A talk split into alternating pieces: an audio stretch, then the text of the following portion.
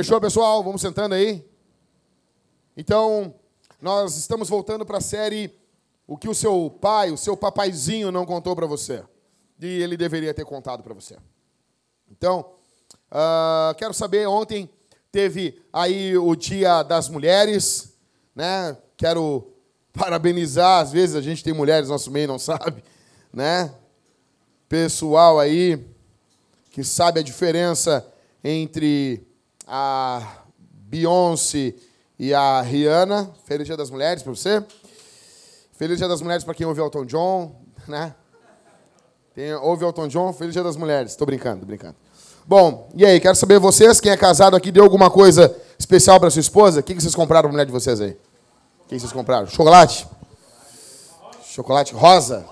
O que compraram? Vamos lá.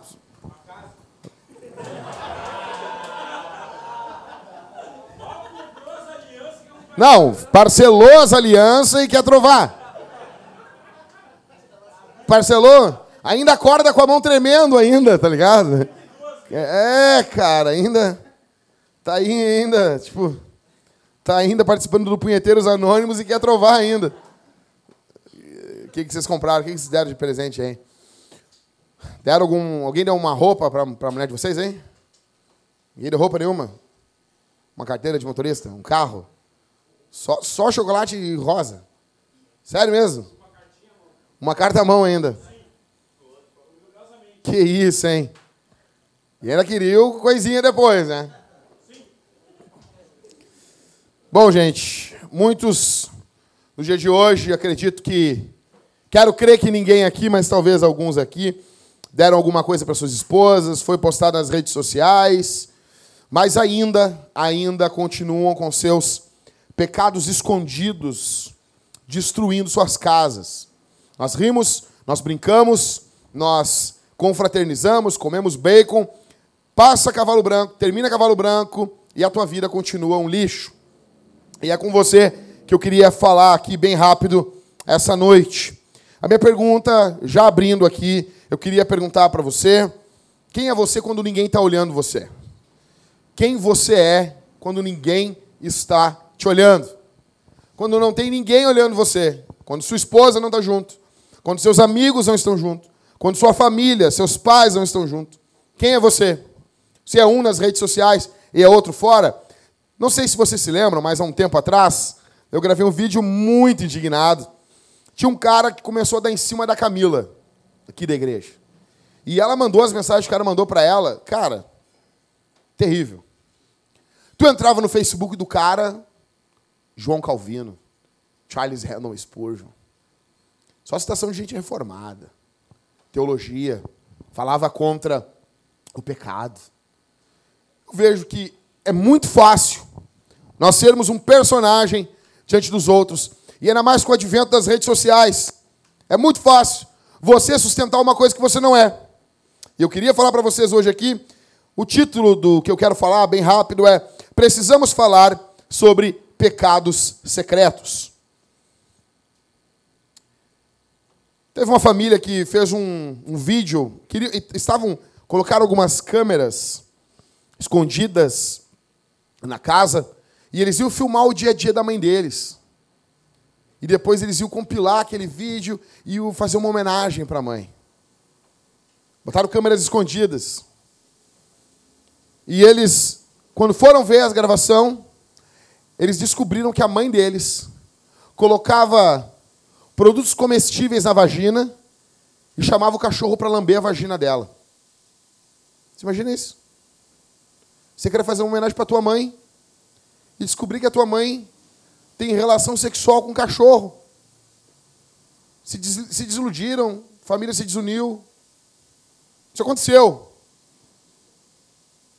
Se colocasse uma câmera escondida em você? Uma GoPro aqui na tua cabeça. E se colocasse uma câmera, uma microcâmera no teu quarto, quando ninguém está vendo? No teu banheiro. No hotel, quando você viaja. Quem você é? Quem você é de verdade? Será que nós somos isso aqui, que nós somos um na frente dos outros?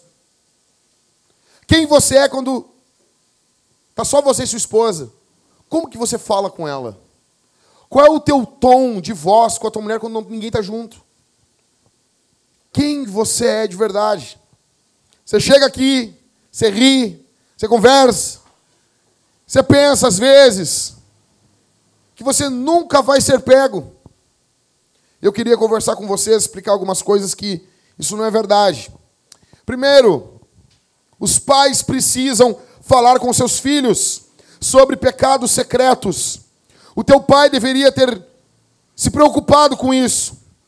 Porque pais precisam saber sobre a vida dos seus filhos. E infelizmente muitos pais fazem vistas grossas.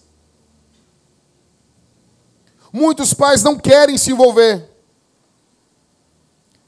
E essa semana eu tive uma pequena discussão com um rapaz no Facebook.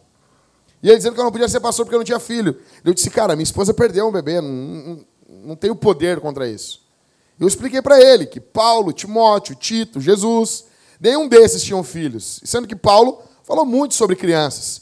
Timóteo, como pastor de Éfeso, também. Jesus, então, nem se fala, que a palavra é de Jesus. A questão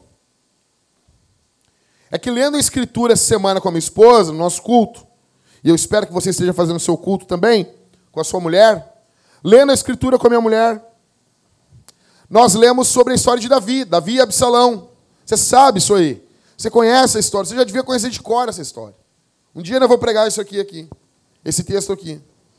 Mas resumindo, Davi é um ótimo guerreiro, mas é um péssimo pai. Ele faz vistas grossas para os seus filhos. Aminon está com desejo sexual por Tamar, sua irmã. Sua meia-irmã. Ela não é irmã de mãe, mas é irmã de pai. Ele está querendo transar com a irmã.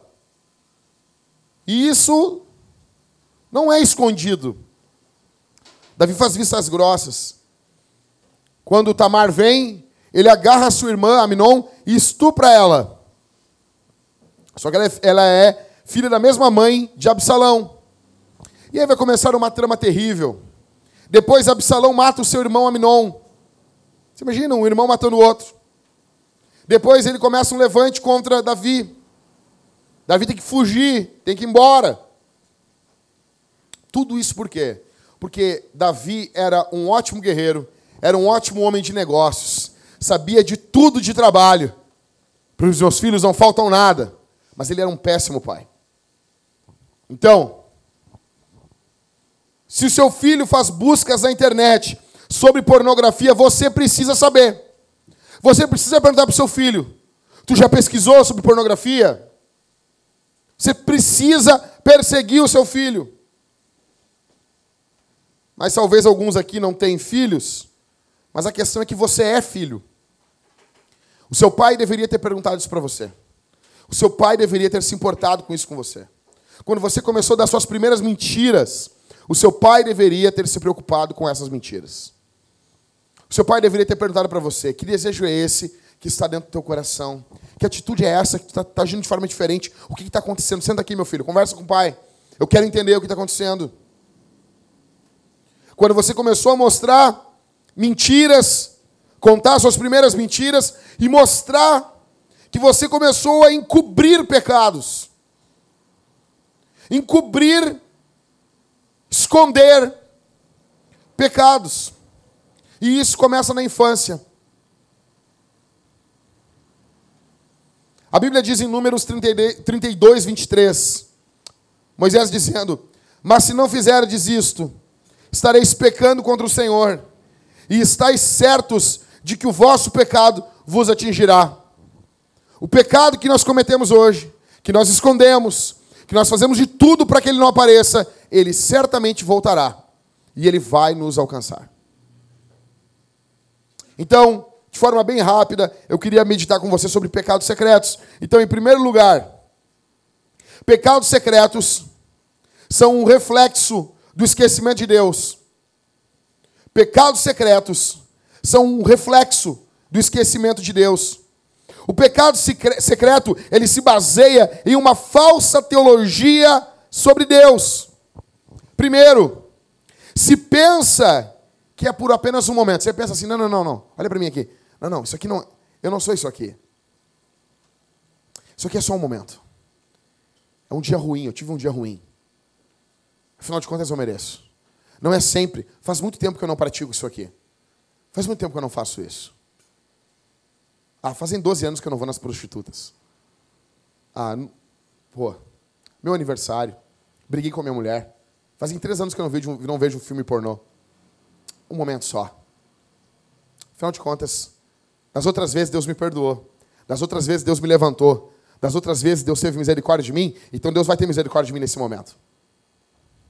O pecado secreto, ele se baseia num pensamento que é por apenas um momento. Que você vai resolver isso. Você pensa assim, não, mas eu vou resolver isso aqui. Está debaixo do meu controle. Eu podia não fazer, mas eu vou fazer, mas eu posso resolver isso aqui. Eu tenho condição de resolver isso. A questão que eu quero dizer primeiro para você é que você não consegue resolver o seu problema de pecado secreto. Você não consegue resolver. Você não consegue. Escute, escute aqui. O simples pensamento que você ainda tem, que você consegue resolver os seus pecados secretos, é uma prova que você está sendo dominado pelo pecado. Esse pensamento é um pensamento pecaminoso. Ele é um pensamento diabólico. Ele é um pensamento que vem do inferno. Você não consegue administrar o seu pecado. A maior prova disso é que o Filho de Deus teve que vir nessa terra, porque você e eu não conseguimos resolver o problema do pecado. Isaías 59, 2 diz: Porque os vossos pecados, as vossas transgressões fazem divisão entre vós e Deus. Teu pecado te, te distancia de Deus. Deus odeia o pecado. Jesus foi à cruz porque você não consegue administrar o pecado secreto. Você não consegue administrar.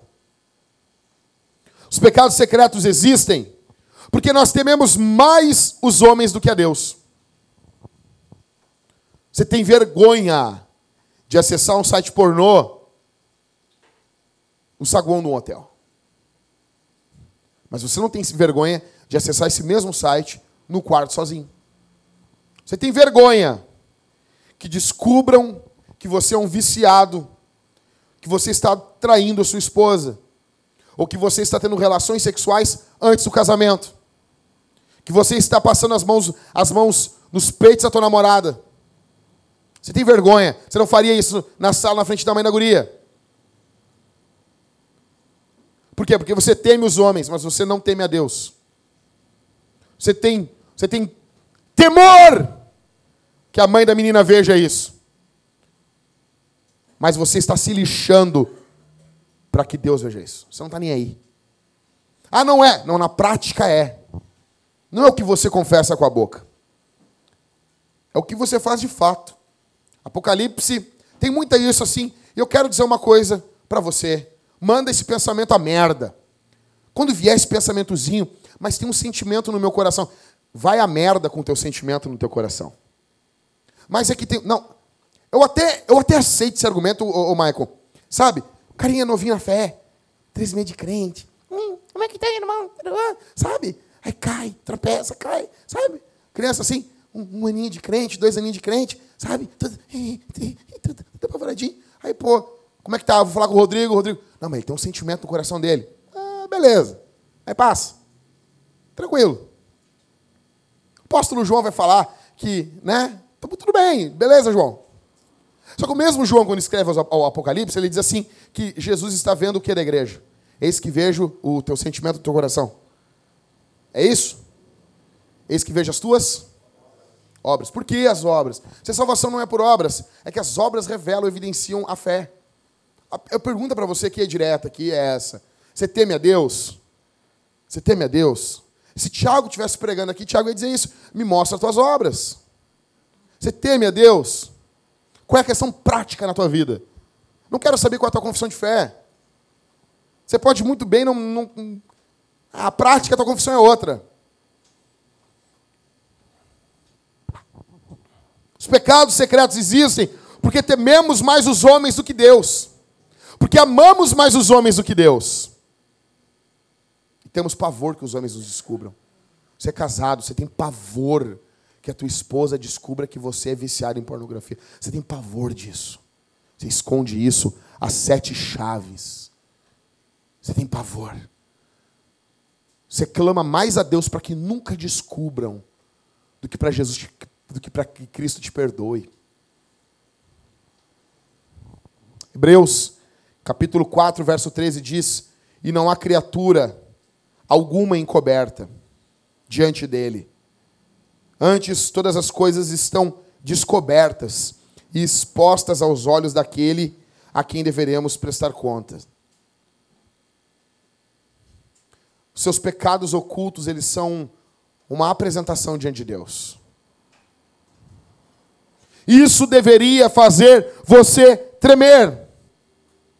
Lucas capítulo 12, verso 1 ao verso 3. Aglomerando-se, porém, muitos milhares de pessoas, a ponto de atropelarem umas às outras, Jesus começou a dizer, primeiro aos discípulos: cuidado com o fermento dos fariseus, que é a hipocrisia.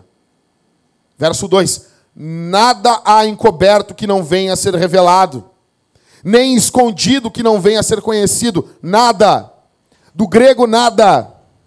Pois tudo o que dissestes no escuro será ouvido em plena luz, e o que falaste sussurrando em casa será proclamado nos telhados. Tudo o que você faz vai ser descoberto, até pelo que você já pediu perdão. Tudo. Tudo vai ser conhecido no juízo final. Tudo. Tudo. Tudo. Já preguei uma série para vocês aqui sobre o Credo dos Apóstolos e eu expliquei isso para vocês. Tudo isso. O ponto aqui é que o pecado secreto, ele é secreto apenas por um tempo. Jesus está dizendo, isso vai ser conhecido. As pessoas vão descobrir quem eu sou, vão descobrir quem você é. As pessoas saberão quem nós somos. Outra vez vereis a diferença entre o justo e o ímpio, entre aquele que serve a Deus e aquele que não serve a Deus. Um dia, Deus vai tirar a nossa máscara. A volta de Jesus vai ser Deus dizendo: acabou a palhaçada. A colheita, ela sempre é em público. Um exemplo: vai fazer uma festa privada com seus amigos, colegas. Afinal de contas, o pastor não sabe, ninguém sabe da briga, bebedeira e acaba onde? Na delegacia. Adultério, ninguém vai saber. Só nós dois aqui, estamos num quarto de motel fechado, ninguém vai saber, ninguém vai saber. Alguém vai ver você. Alguém vai descobrir. Vai haver um escândalo. Sua mulher será afetada. Namoro, no banco de trás do carro, ninguém vai saber. Gravidez. Uma brincadeira no volante.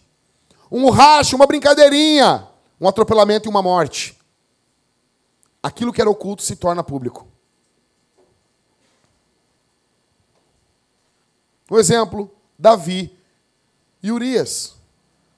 Você sabe, você conhece a história. Os reis saíram para a guerra, Davi estava em casa, vagabundeando. O pecado nasce no solo da preguiça. O homem não fica se revirando na cama, o homem dá um pulo. Todos os pecados mais sórdidos nascem no solo da preguiça. Davi se levanta tarde, sai pelo palácio e ele olha uma mulher tomando banho pela dona. O que ele faz? A mente vazia, cara. Ele manda chamar ela e derruba o corpo, dorme com ela. Depois, chama Urias. Urias, vocês sabem, um homem fiel, um homem honrado. Ele chama porque a mulher estava grávida, engravidou de Davi. E ele manda o homem ir para casa para dormir com ela, para pelo menos ficar como ah, o filho é do Urias.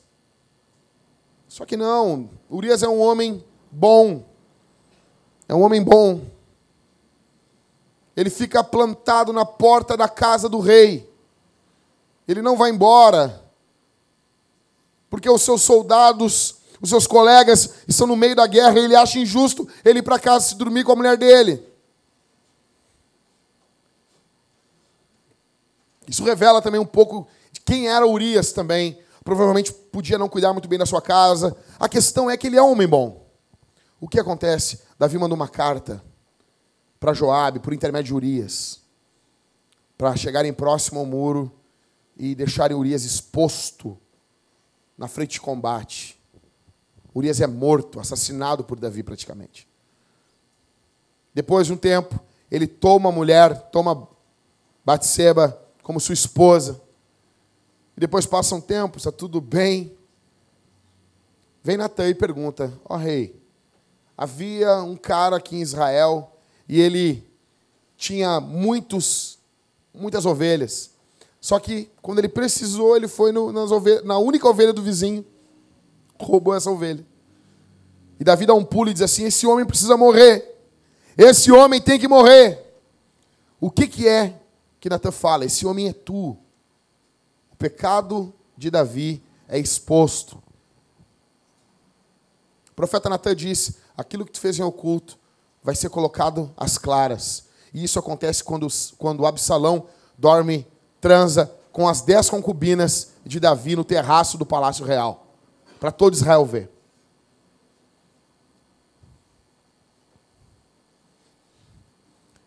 O interessante, ou o triste, é que nessa história de Davi e Urias, Davi só queria ter um orgasmo. Ele só queria possuir aquela mulher que não era dele. Ele não planejava no primeiro momento matar Urias. No primeiro momento ele nem pensava fazer isso com ele. Só que um pecado ele chama outro.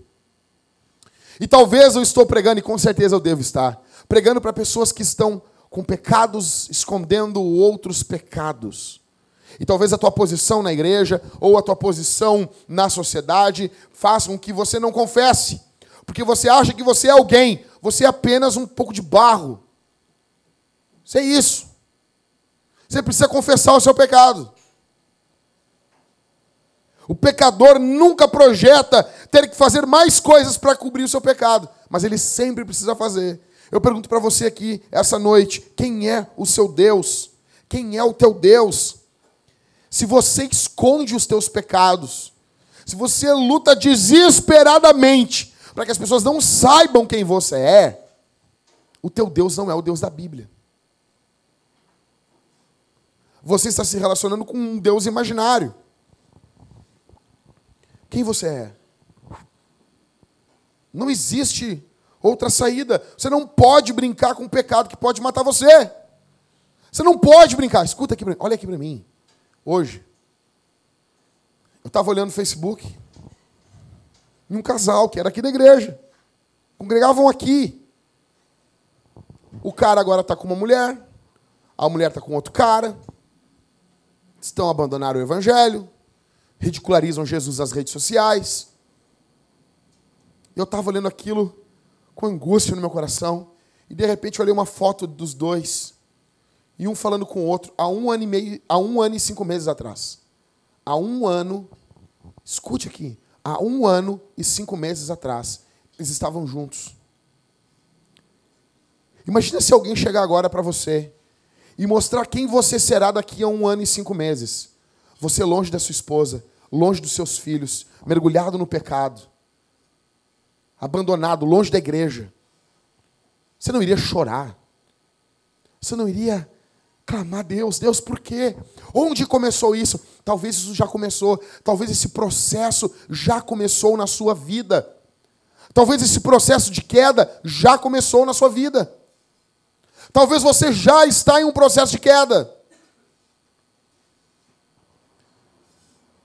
Muito triste isso. Mas principalmente o cara que congregava aqui, o marido da mulher, tinha uma pose de obreiro. Queria ser obreiro. Legal. Legal. Tinha uma pose de santo. Não ouvia confronto de ninguém. Só queria ensinar. Só queria falar para ensinar. Um ano e cinco meses depois, a mulher dele está com outro cara, porque ele abandonou a mulher. O cara está perdido.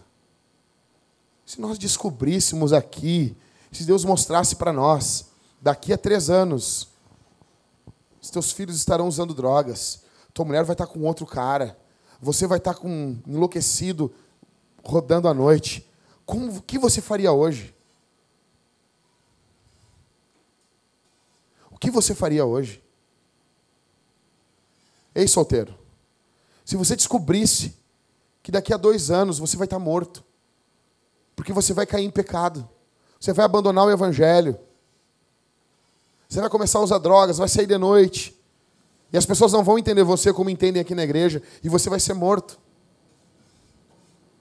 E daqui, E você chegar e você olhar o seu Facebook, com as pessoas mandando mensagens para você.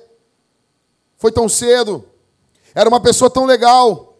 Você imagina, se você tivesse a oportunidade de olhar o seu próprio Facebook, as pessoas se despedindo de você. Tudo isso. Porque pecados foram acolhidos no coração. Porque se brincou com Deus. Porque se brincou com quem é o Senhor. Eu digo dentro do teu coração aqui. Você flerta contra as mulheres? Você flerta. Você, você não, eu não, tô, eu não vou comer. Eu não vou derrubar o corpo, mas eu vou flertar. Eu vou jogar um charme. Você é assim? Então, em primeiro lugar, pecados secretos são um reflexo do esquecimento de Deus.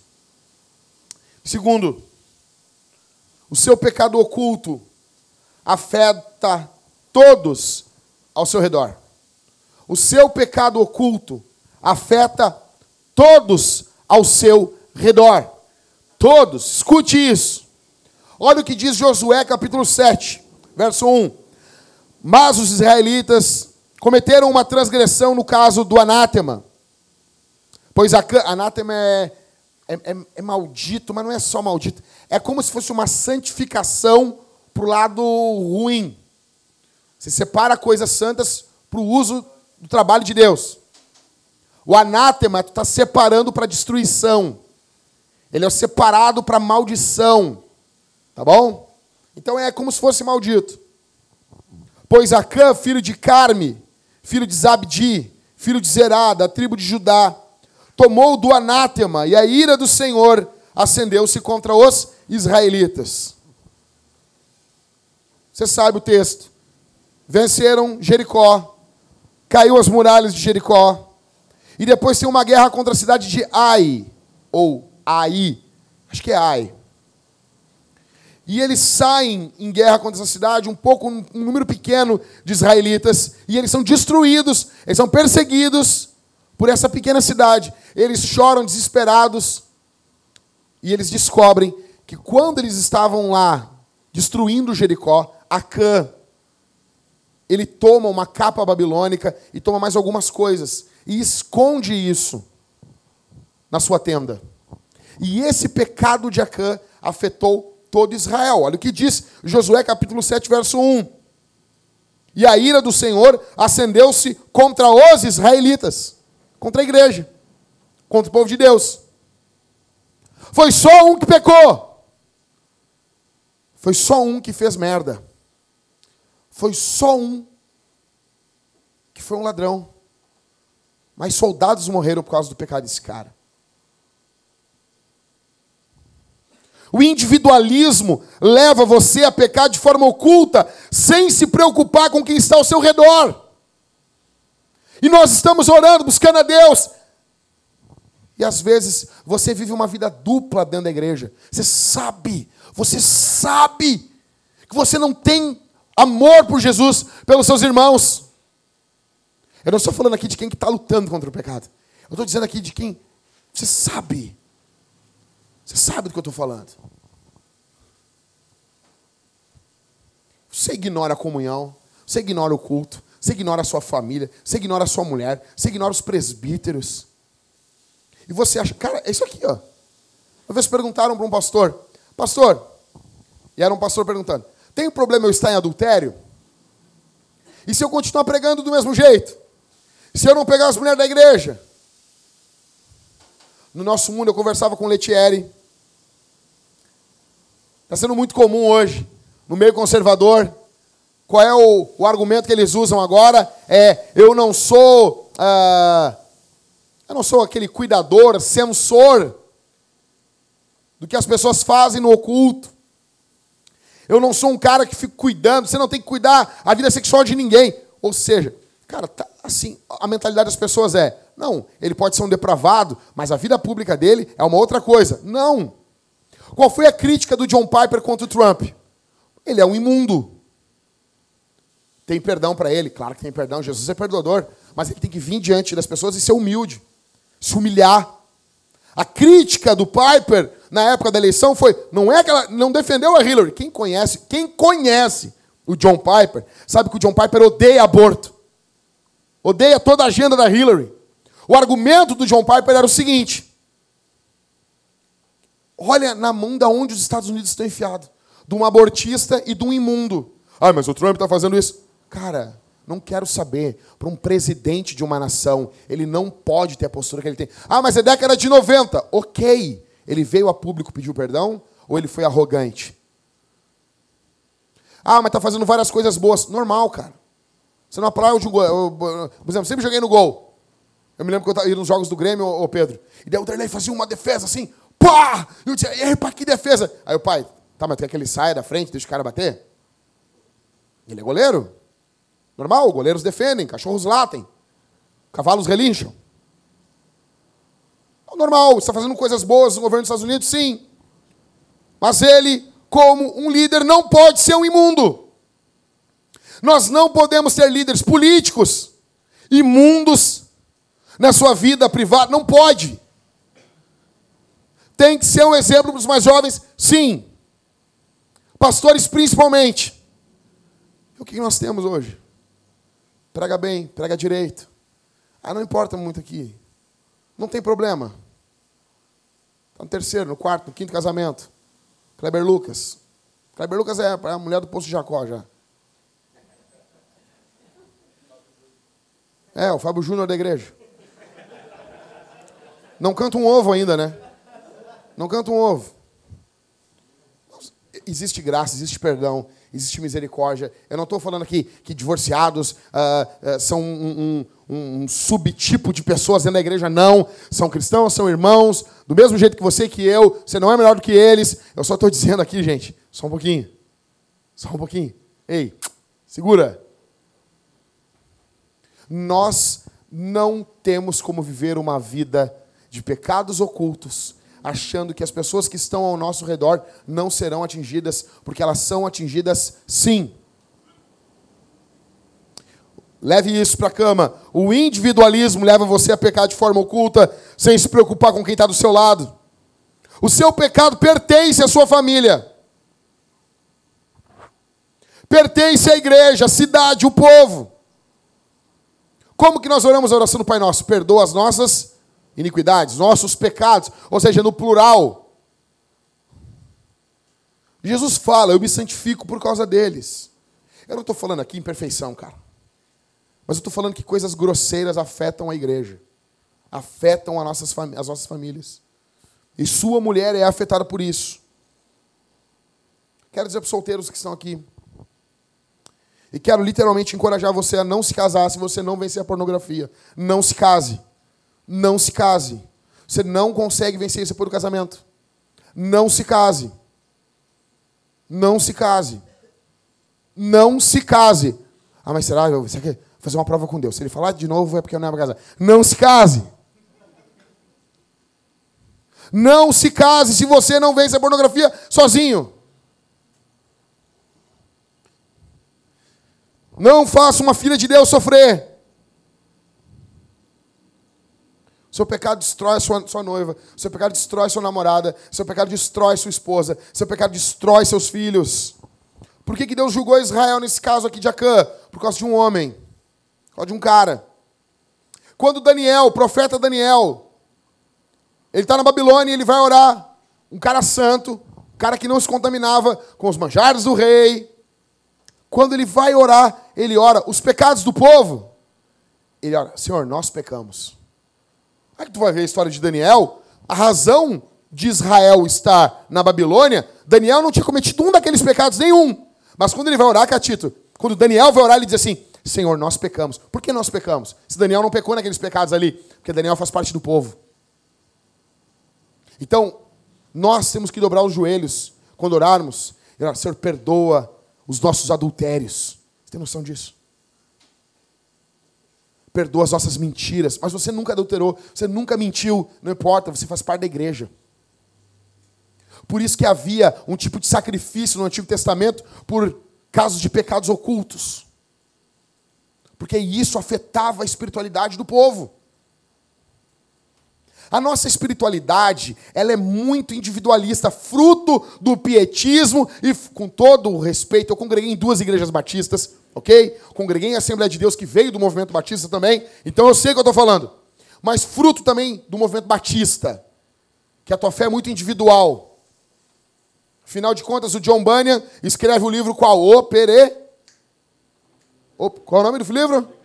Peregrino. O cara vai sozinho, o cara deixa a família, ele vai sozinho para o céu. Depois tem o livro 2, é a Cristiana, é a peregrina. Ela vai com os filhos. Se fosse uma família reformada, ele ia a família toda da aliança e ainda, né, Leão? Se não pegou a piada, não entende teologia. Se for uma piada teológica, cara. Tá? Então, assim, por quê? Batista, negão, a tua fé é individual. É tu e Deus. Já cresceu ouvindo isso, né? Você é fruto dos batistas, entendeu? O peregrino, negão. É tu e Deus. Não, negão, não é tu e Deus. Quem falou? Não, cara, cara. Ô, ô, ô, só um pouquinho, eu vou ter que falar, cara. Tá. Tá com o teu diploma aí? Terminou? Não? Falou.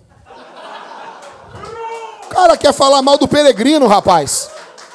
O livro mais lido na história da Bíblia. Spurgeon leu cem vezes o livro. Aí o, o Cauê, peregrino é chato. Chato é tu, cara.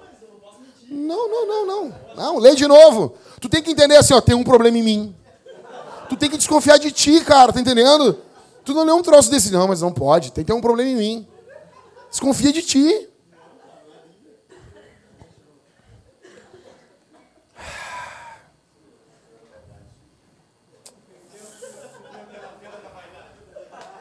É, ficou na.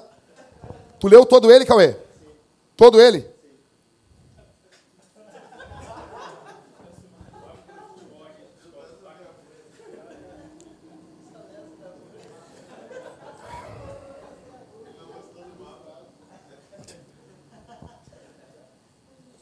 Ah. Pergunto para você aqui essa, essa noite. Você está entregando sua esposa nas mãos do seu pecado? Seus filhos, sua igreja. Você está entregando seus filhos à sua igreja. Semana um irmão chegou para mim e disse: Jack, eu sou muito irado. Ora por mim. Nós precisamos ser, ser honestos com o nosso pecado. Você tem que ser honesto com o seu pecado. Você tem que lutar contra o seu pecado. É guerra. Se pelo Espírito vocês mortificardes as obras da carne. Romanos capítulo 8. A linguagem é brutal. Problema é que os caras botam pecado no, no, no, no encosta a tua cabecinha no meu ombro. Ah, vem aqui, aqui, pecado. É nós, pecado. Pecadinho bom, gostoso. É nós. Não tem, negão. Tu vai perder sempre. Tu vai perder sempre. Sua igreja. Você acha que às vezes, às vezes, você acha assim? Eu fico pensando às vezes, te ralando, cara. Ralando. Entendeu? Para ter obreiros, ter pastores. Pastores, cara, pastores. Tu fala pastor, pastor, velho.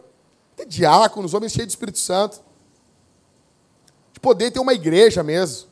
Entendeu? Tipo, pô, uma igreja de verdade, entendeu?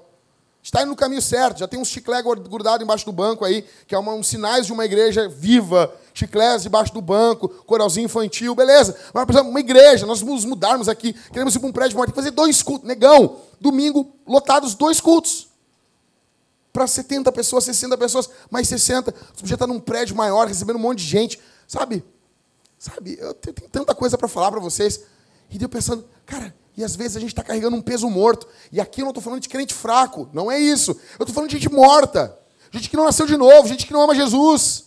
Eu não estou falando de crente fraco, não é isso que eu estou dizendo. Mas eu estou falando de gente morta mesmo.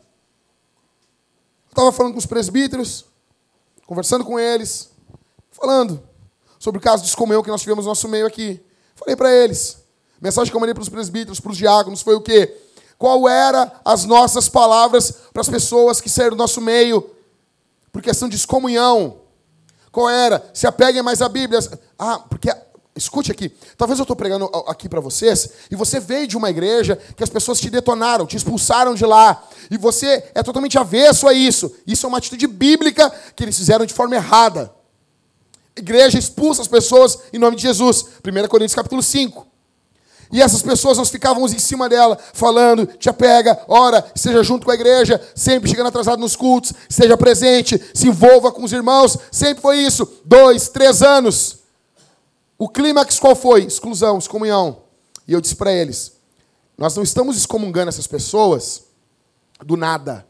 Esse aqui é o fim de quem vive como viveram essas pessoas. É verdade.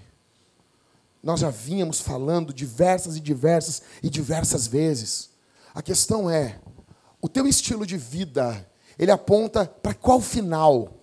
Ou você acha que você vai viver como um malandrão e vai terminar bem? Sério?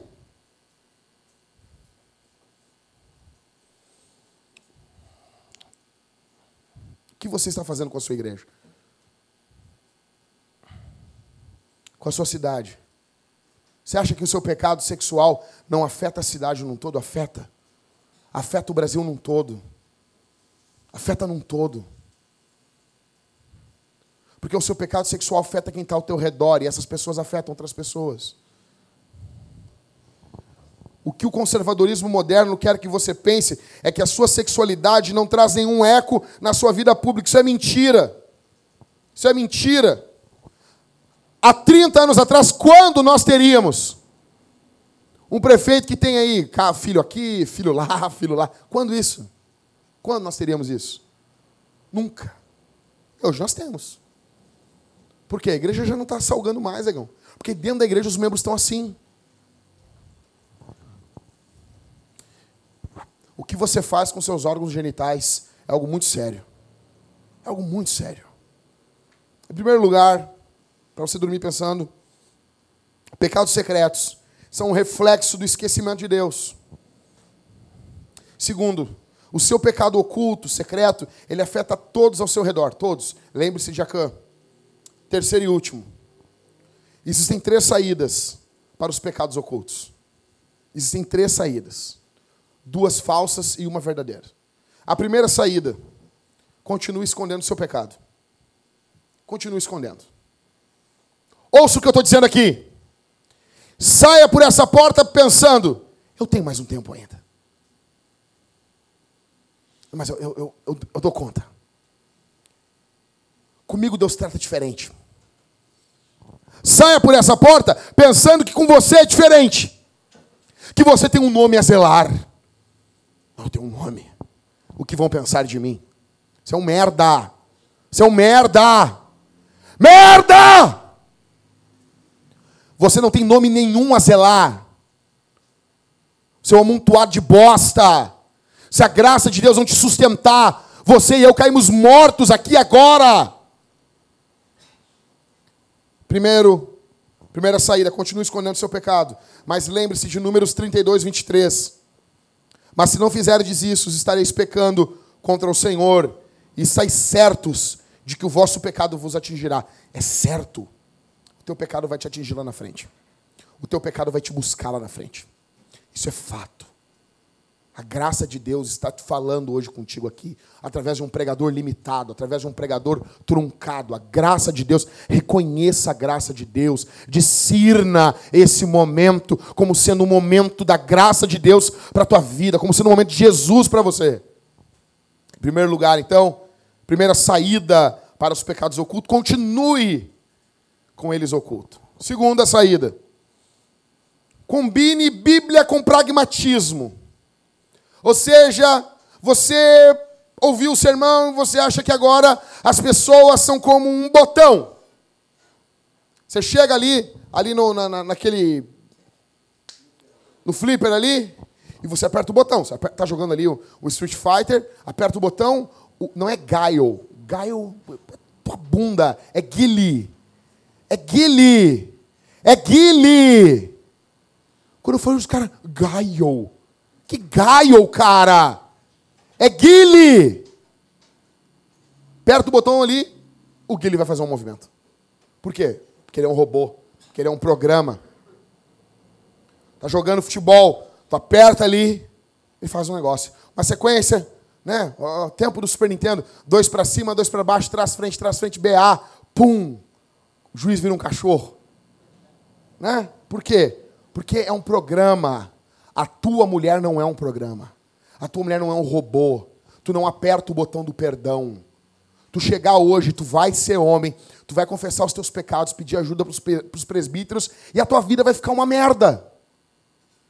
Porque a tua vida não é pragmática. Você não vai chegar agora, confessou o pecado, vai ficar tudo bom. Vai dar problema. Você não confessa seu pecado hoje e a sua esposa aceita isso numa boa, acorda amanhã feliz. Não, ela vai ficar machucada, mas você deve isso a ela. Você deve isso a ela. Você está mentindo para ela.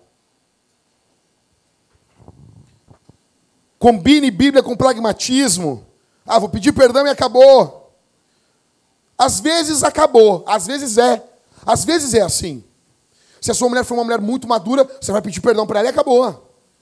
Às vezes não. Às vezes você vai pedir perdão para algum irmão, você fez algo errado contra algum irmão. Ok, terminou. Mas às vezes você vai ter que trabalhar para reparar o seu erro.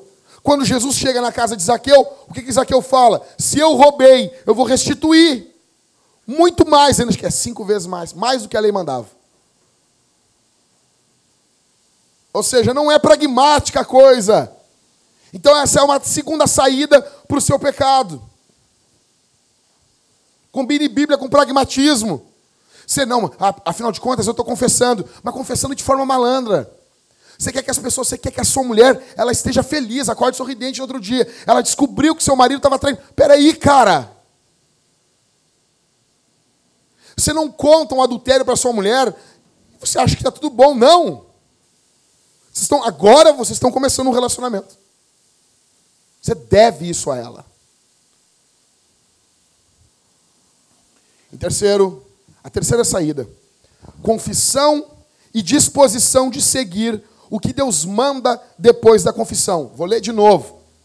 Confissão do pecado e disposição na alma de seguir o que Deus manda após a confissão. Você vai confessar o seu pecado e você vai submeter a escritura. Deixa eu explicar um negócio para vocês aqui. Deixa eu explicar um negócio. Eu vou fazer uma pergunta retórica. Não levanta a mão. Não levanta a mão. Não levanta a mão, pelo amor de Deus. Quem aqui já tinha vida sexual antes de casar? Para vocês que eu vou dizer isso aqui. Quem aqui já transou sem camisinha antes de casar? Você tem que fazer um teste de HIV, de sífilis. Você tem que levar para sua esposa. Meu conselho para tua mulher é que ela nunca transe mais com você, se você não sabe se você não tem uma doença. Pelo menos faça em secreto. Seja honesto. Meu conselho para as mulheres é não transe com seu marido se ele não fez. Ai, mas ah, pastor, que droga, pastor. Tem que ficar revisitando isso. Cara, e se fosse a tua filha? Você querer que a tua filha estivesse transando com um cara que botava pingola em qualquer buraco aí, rapaz? Tem que amar o próximo como a ti mesmo. E o próximo mais próximo é tua esposa. Se você já tinha vida sexual antes de casar, você tem que fazer um teste, tem que saber se, eu se você não tem uma doença. Eu fui com a minha esposa, quando ela estava grávida.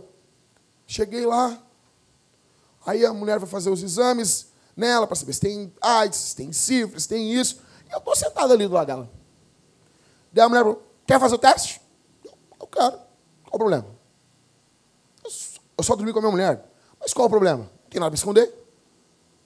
A questão é, você deve fazer isso. Você está arrependido pelo seu passado, você tem, que, você tem que saber isso aí. Como assim, cara?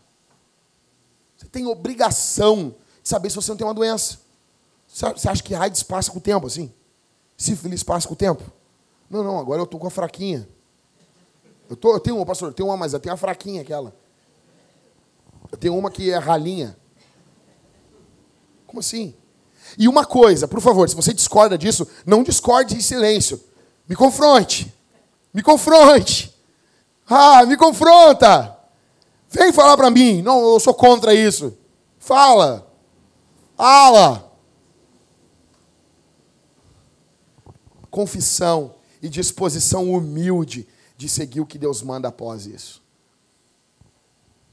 Qual vai ser a sua postura? Você vai continuar escondendo seus pecados? Spurgeon dizia que obediência tardia é desobediência.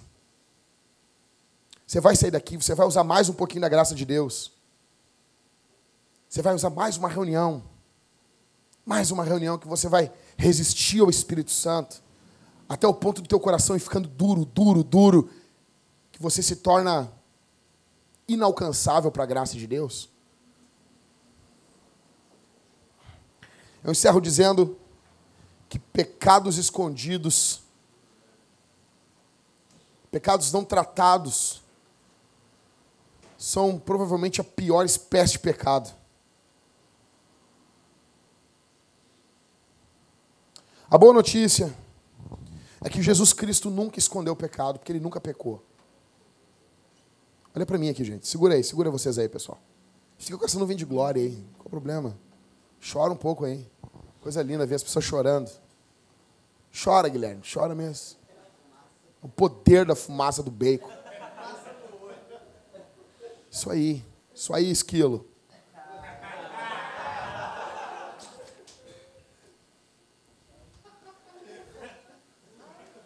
Eu vou pedir uma coisa: não entre na foto do Leonardo e não escrevam lá esquilo. Não façam isso. Bota lá Zafari. Tá bom? É um esquilo que faz testes. Bom, a boa notícia, gente, para nós irmos para casa e não brincarmos do sacrifício de Jesus. Jesus Cristo viveu uma vida pura. Não teve pecado. Sua vida é um livro aberto, porque ele é a palavra de Deus. A vida de Jesus é a palavra de Deus. A vida dele, cada ato, escute isso aqui. Palavra não é só o que estava escrito. Nós precisávamos ver alguém vivendo a lei. Então nós tivemos a palavra, João diz, o Verbo se fez carne e habitou, e tabernaculou-se entre nós ali, no nosso meio, e vimos a sua glória, a glória do unigênito, do Filho único de Deus. Nós vimos, nós contemplamos, Jesus é a glória de Deus, Jesus é a perfeita imagem de Deus, ok? A boa notícia para você e para mim se você tem guardado pecados até hoje, existe saída para você. Jesus perdoa você. Se arrependa, confesse seus pecados a Jesus. Jesus é poderoso, Jesus é maior do que a tua malícia, Jesus é maior do que a tua incredulidade, porque você esconde porque você é incrédulo. Você não confia no sacrifício de Jesus, você não confia que Jesus é poderoso para perdoar você, você não confia que Jesus é poderoso que Jesus é muito mais poderoso que o seu pecado. Jesus é maior do que a pornografia. Jesus é maior do que a mentira. Jesus é maior do que a história mentirosa que você contou da sua vida. Jesus é maior do que tudo isso. Jesus é poderoso. Ele triunfou sobre o diabo. Ele triunfou sobre o pecado. Ele triunfou sobre o mundo. O que, que diz o catecismo infantil? Diz o quê? Os, os inimigos de, de, Deus são alguma coisa? Não, né, Maico? Eles se tornaram em, em nada. Em nada. As nossas crianças confessam isso. Os inimigos de Jesus não são nada. Jesus é maior do que o teu pecado. Creia em Jesus. Coloque tua confiança em Jesus. Jesus é o herói, não você, não eu. Jesus perdoa você. Se arrependa, confie nele, confie nele, confesse seu pecado a ele, confesse seu pecado à sua esposa, confesse seu pecado aos presbíteros, peça ajuda para os irmãos mais maduros aqui da igreja. Ajude os irmãos que estão mais fracos, fraquejando na fé. Ajude eles, coloque o ombro, carregue eles. E o Espírito Santo vai transformar você. E você vai sair daqui um missionário. Você vai sair daqui, quero, quero dizer uma coisa para você. Com a alma transbordando de Deus, com a alma cheia de Deus, com a alma transbordando do Evangelho, abrindo o peito, as pessoas sabendo, eu sou isso aqui, mas eu sou uma obra em construção. Eu sou uma casa em construção. Deus está transformando a minha vida. Deus está transformando a minha história. É uma obra que começou. Se você não fizer isso, você vai ser engolido por esses pecados. Esses pecados, como eu acabei de ler aqui na rua aqui, eu acabei de botar um, um livro no grupo e eu de volta e meia eu boto grupo, no grupo. Algumas pessoas estão na igreja aqui, ó, há um tempo. São 50 e quanto. quanto William, cadê o William? São 50 e poucas páginas, né, William? É curto. Duas cagadas tu lê. PDF, um livro do Driscoll. Sexualidade e Reformição. É fenomenal esse livro. De graça. Não é pirataria, ele está disponibilizado de graça. Eu larguei ele de novo no grupo. O Driscoll cita numa das perguntas: Eu preciso confessar? Sim, porque esse seu pecado ele vive nas trevas. Você precisa expor luz, jogar luz nesse seu pecado.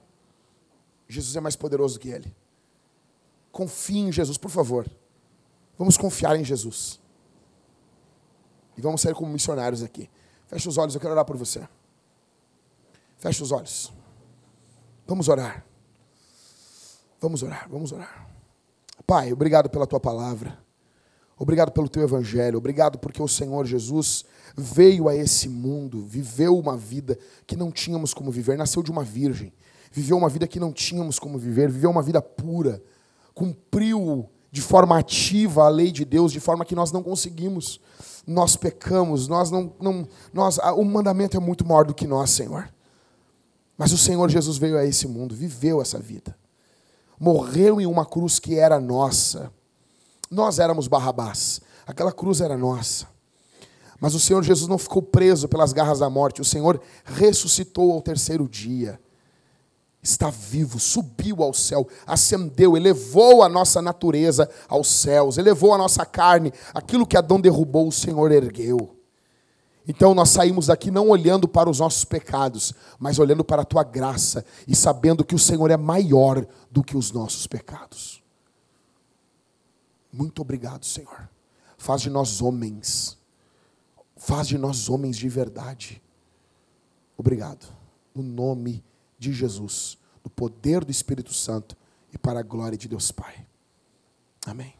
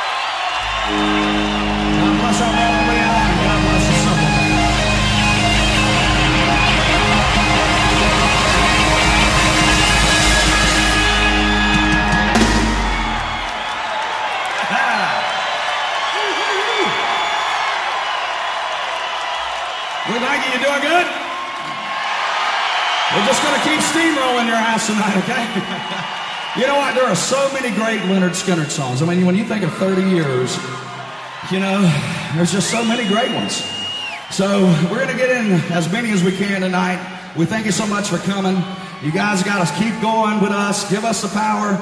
We've been there, we've done that, and we ain't never going back again.